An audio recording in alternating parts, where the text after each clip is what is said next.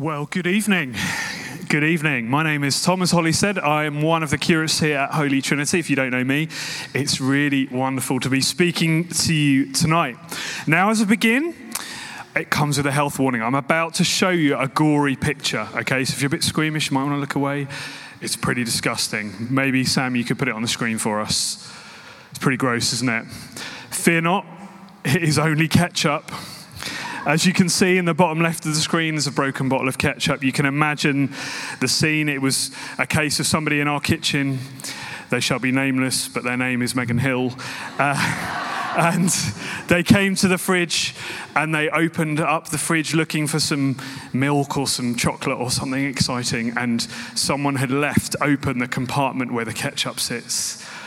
And it's one of those high up ones, you know what I mean? And it fell crash down.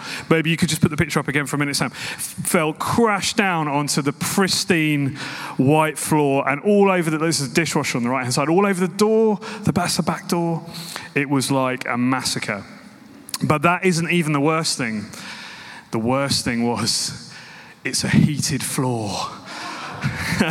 it's a heated floor. So we had the knowledge that with every passing second, this ketchup was like binding itself permanently to the surface of our kitchen floor, and it was going, it was going to get grim.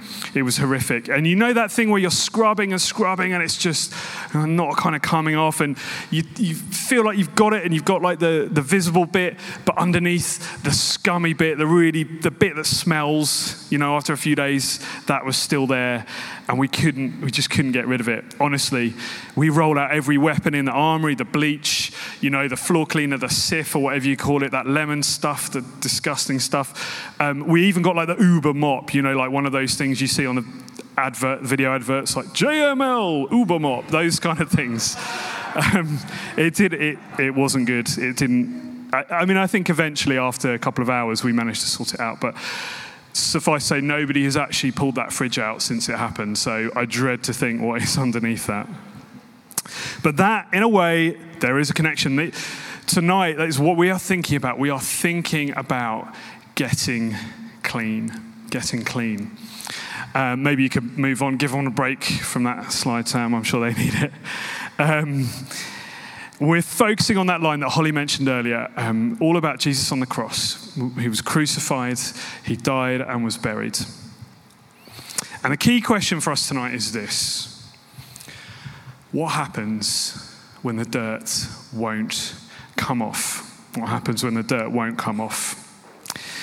And so, to set the scene for tonight, we've got to go all the way back to the beginning, I'm afraid. Like, go with me on this. Bit of heavy lifting to do, but let's, I promise you it's worth it.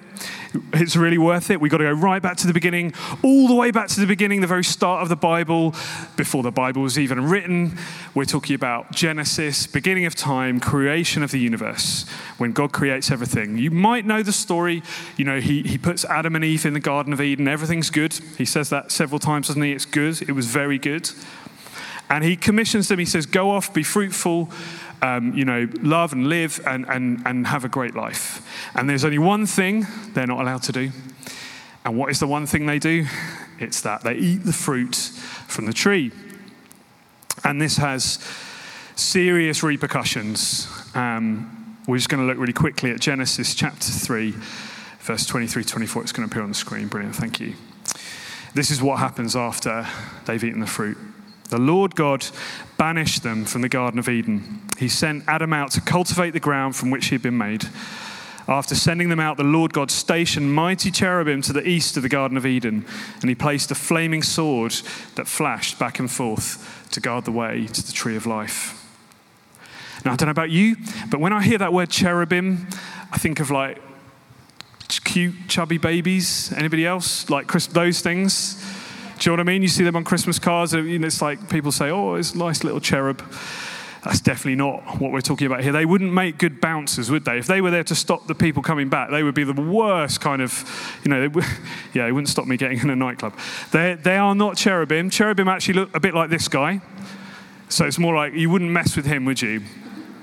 If they had, he had a flaming sword, so he's going to be pretty tough. He looks a bit like Thor with kind of wings, doesn't he? Um, I mean, we don't really, we don't know what they would have looked like, but they were basically, they were warrior angels.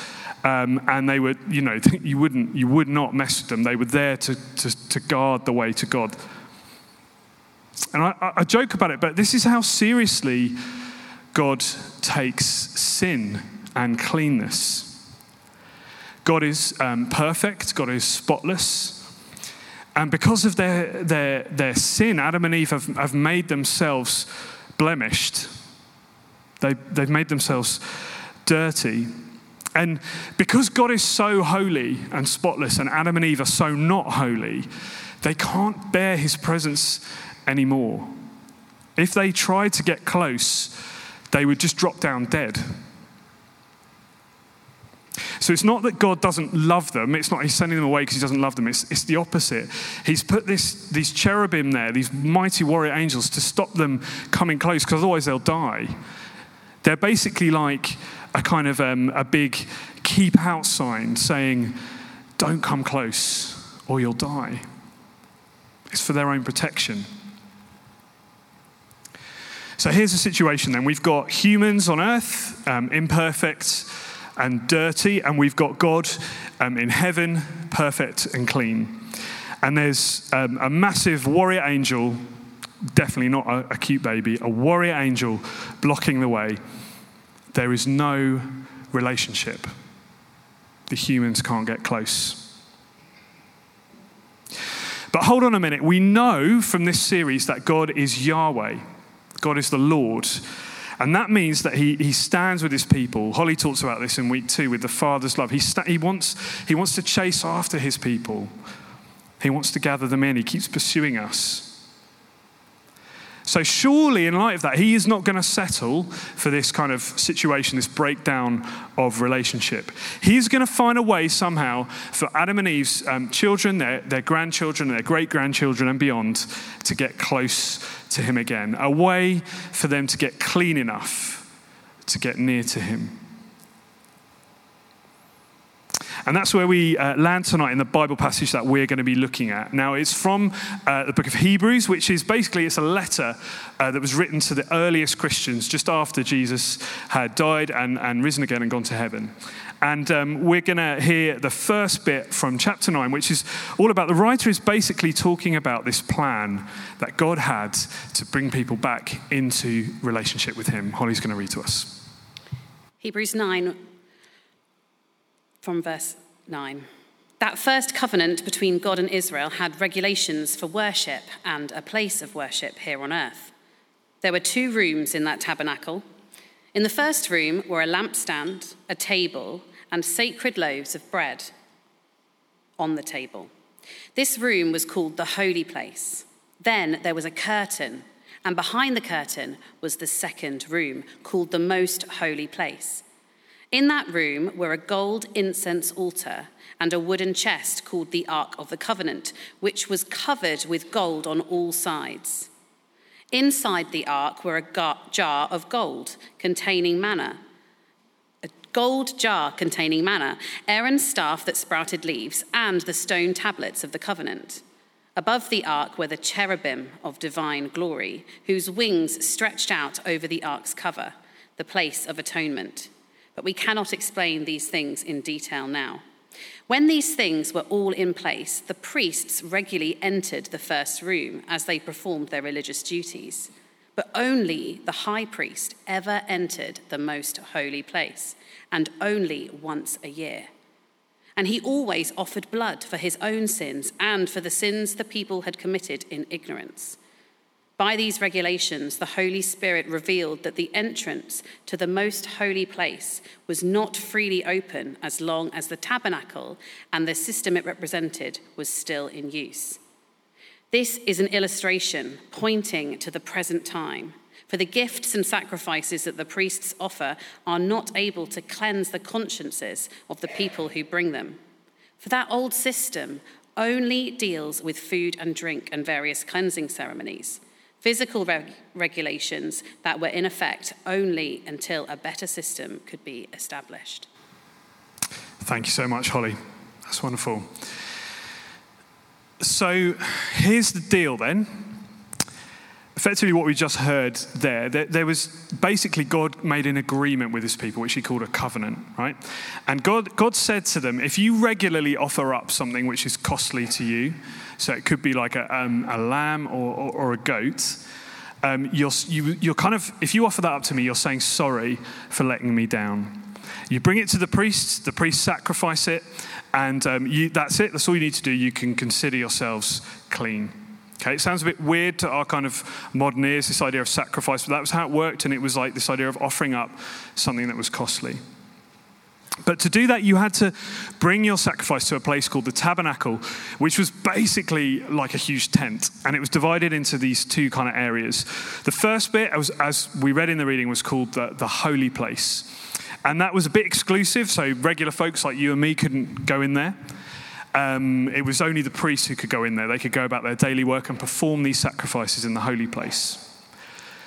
And then there was this big, kind of thick, dividing curtain uh, that separated the other room, which was called the most holy place, the Holy of Holies.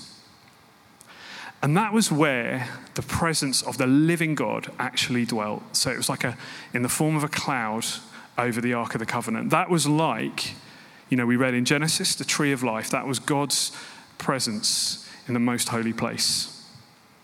And you may have picked it up in that reading. This part of the, the, the tent was like super exclusive. Only one person was ever allowed in there, the high priest, and even he could only go in on one day per year called the Day of Atonement. It was a special day, and on that day, the high priest had, to, had, he had a special, extra special sacrifice to offer up to God, which was to kind of cover over the sins and the selfishness of all the people. Even the stuff they didn't even know that they'd done wrong, the things they'd done in ignorance. Now, we know, don't we, from hearing the story of Adam and Eve, that God is spotless and perfect. So, you know, if he's clean, when unclean people try to get close, we, you know, we're all sinful. When we try and get close, again, this happened in the Old Testament. They, people try and get into the Holy of Holies and they just get struck down dead. They, their presence cannot bear God's holiness. So there was this thick curtain, which I've mentioned, that separated it to stop people going in. Now, this is really important because you know, you remember the cherubim that we mentioned before, the, the guardian angel standing outside the garden? There were images of cherubim embroidered onto this curtain that was between the Holy of Holies and the holy place. And everyone in Israel would have known what that meant. It was like, keep out, don't come close, or you'll die. So there we have it. God sets up this system, which means we can sort of live with Him, but it's not really a meaningful relationship, isn't it? You know, I have to turn up every now and again with a, a sheep or a, a, goat and give it to somebody else who sacrifices it, and then I, I can't, you know, I can't really go any further. I can't talk to God. He won't talk to me. It's not, that doesn't sound to me like relationship. And also, you know, I'm clean because I've said sorry and I've offered my sacrifice, but but what happens if I mess up again, which I'm bound to do at some point? Verse 9 in that uh, section that Holly uh, read to us sums it up. We're going to be a slide in just a second. For the gifts and sacrifices that the priests offer are not able to cleanse the consciences of the people who bring them. Do you see what that's saying? They're only working on the outside. It's a little bit like me with my ketchup. You know, it's scrubbing the surface, but it's not, it's not getting underneath. It's dealing with the symptom, but it's not dealing with the problem. We're still dirty, and those keep out signs are still there. Don't come close, or you'll die. So, promise you, it's not all doom and gloom. Where can we go? What's the solution? How can we really get clean? We're going to have the second part of our reading from Hebrews 9 now, beginning at verse 11. Going to appear on the screen again. So Christ has now become the high priest over all the good things that have come. He has entered that greater, more perfect tabernacle in heaven, which was not made by human hands and is not part of the created world. With his own blood, not the blood of goats and calves, he entered the most holy place for all time and secured our redemption forever. Under the old system, the blood of goats and bulls and the ashes of the heifer could cleanse people's bodies from ceremonial impurity. Just think how much more the blood of Christ will purify our consciences from sins and sinful deeds, so that we can worship the living God. For by the power of the eternal Spirit, Christ offered himself to God as the perfect sacrifice for our sins. That is why he is the one who mediates a new covenant between God and people, so that all who are called can receive the eternal inheritance God has promised them. For Christ died to set them free from the penalty of the sins that they had committed under the first covenant. Here's our solution it's Jesus. He is the center of the story right from the beginning of time. Right the way back in the garden. He, he was, he is, he always will be the way that we get really clean. The old system of, of worship, the, the tents, the sacrifices, the priests, the curtains, it all points to Jesus. We've heard in the past couple of weeks of this series that Jesus is both completely God and completely human. He is the only spotlessly perfect human who has ever lived. He's the only totally clean human that there has ever been. He was with God right at the beginning, and yet he came to live and to die and to suffer as one of us. He was arrested unjustly, he was whipped, he was made to carry his own crossbeam and he was left to hang and die of suffocation. But you know what? That isn't the most significant thing about Jesus' death. It's not the suffering. All of us die, we're going to die at some point, right? No matter how young we are right now. And plenty of people get, sadly, plenty of people get wrongfully arrested and, you know, convicted. And, and, and many people go to their deaths for what they believe every single year. There's nothing, as sad as it is to say, there's nothing remarkable or unique about that. Don't misunderstand me. It's, it's, really important that we understand what Jesus went through when he suffered on the cross, but it's more important that we understand why he did it. And that is unlocked by this passage that Holly's just read to us. I'm just going to read verses 12 to 14 again, just three short verses because they're really important. They're going to appear on the screen. With his own blood, not the blood of goats and calves, he entered the most holy place once for all time and secured our redemption forever. Under the old system, the blood of goats and bulls and the ashes of a heifer could cleanse people's bodies from ceremonial impurity. Just think how much more the blood of Christ will purify our consciences from sinful deeds so that we can worship the living God. For by the power of the eternal Spirit, Christ offered himself to God as a perfect sacrifice for our sins. He deals with the stuff that we could never deal with on our own. The old system, the tent and the sacrifices, it got rid of the, the surface stuff, you know, the, the ketchup you can see. But underneath the horrible and rotten stuff, like the ketchup goo, the stinky stuff, it was still there. The old system didn't deal with it. But the new system, the Jesus system, it, it, it cleans us completely and it works from the inside out. We don't have to keep coming back and trying harder. He's done it once at all time. It said it in the text. This is a one time thing. We don't have to keep coming back with our sacrifices every year. Jesus is like the most powerful floor detergent. He's like the JML Uber mop times one billion. There's going to be nothing left when he's finished. And do you know how I can say that with confidence? Just look at what happened at the exact moment that Jesus died. I'm going to read a couple of verses from Matthew's Gospel from chapter 27. Should be appearing on the screen. Thank you. Then Jesus shouted out again and he released his spirit. At that moment, the curtain in the sanctuary of the temple was torn in two from top to bottom.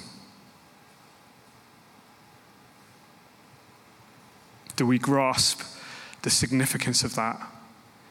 Those big keep out signs, don't come close or you'll die, just ripped, ripped into at the very moment that Jesus died.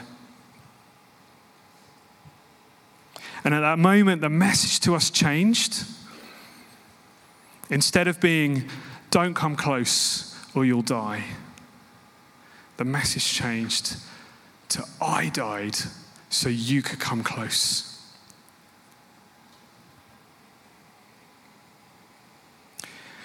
About um, 20 years ago, um, when I was much younger, uh, I made a, a really poor decision, a really bad choice that I knew God didn't want me to make.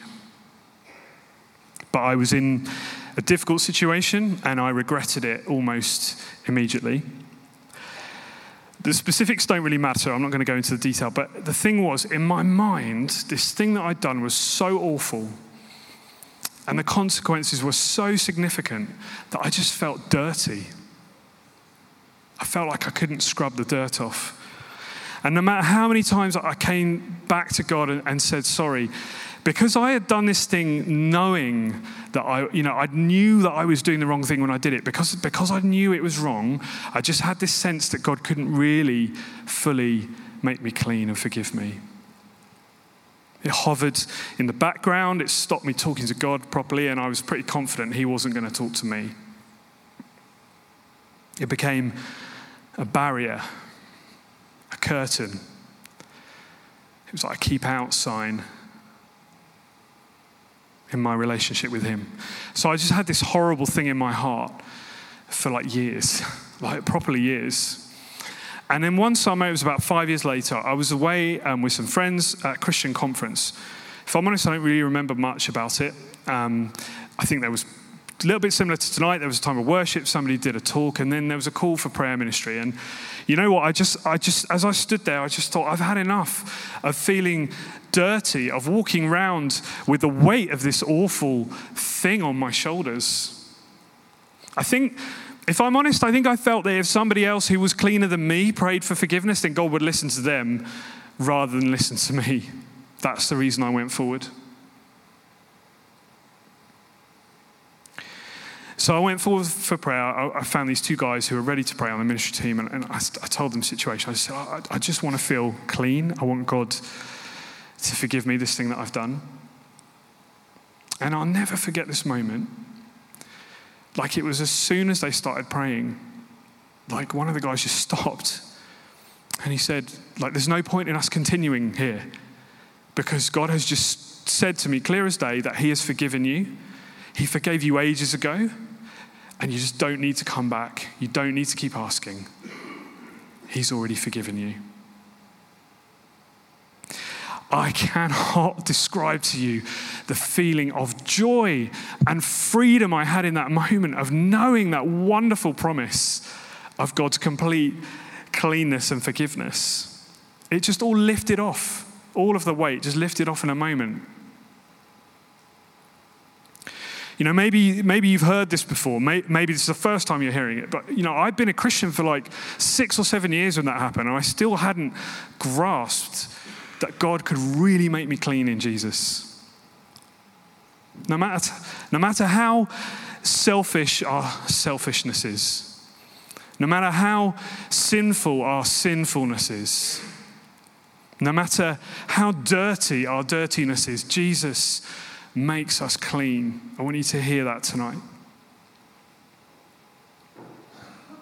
So, as I finish, I just want to ask you do you really know the reality of that truth tonight? Do you feel clean? Are you weighed down by shame, like awful thoughts that you've had that you think, you know, if God knew, that'd be it? terrible things you've said or done in a hidden place. Let me tell you tonight clearly and unequivocally there is nothing that you have thought or said or done that God cannot and God will not forgive you for. One of my favorite authors, a guy called Dane Ortlund, puts it like this He says, The things about you that make you cringe most make him hug hardest. The dirtier our floor gets, the more powerful his mop is.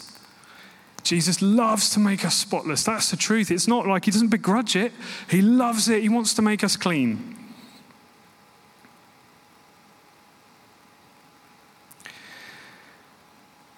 That's why tonight's message is so important. You know, we've been following this series on the Creed. Every line of the Creed is true. We believe everything we say. But the truth is, without the cross, there is no relationship. So if you're trapped in the old reality, you know, that don't get close or you'll die, I want to invite you into the reality that Jesus invites you into. Because he died, you can get close. No more guilt, no more shame, no more dirt, no more keep out signs. This, this is your new reality.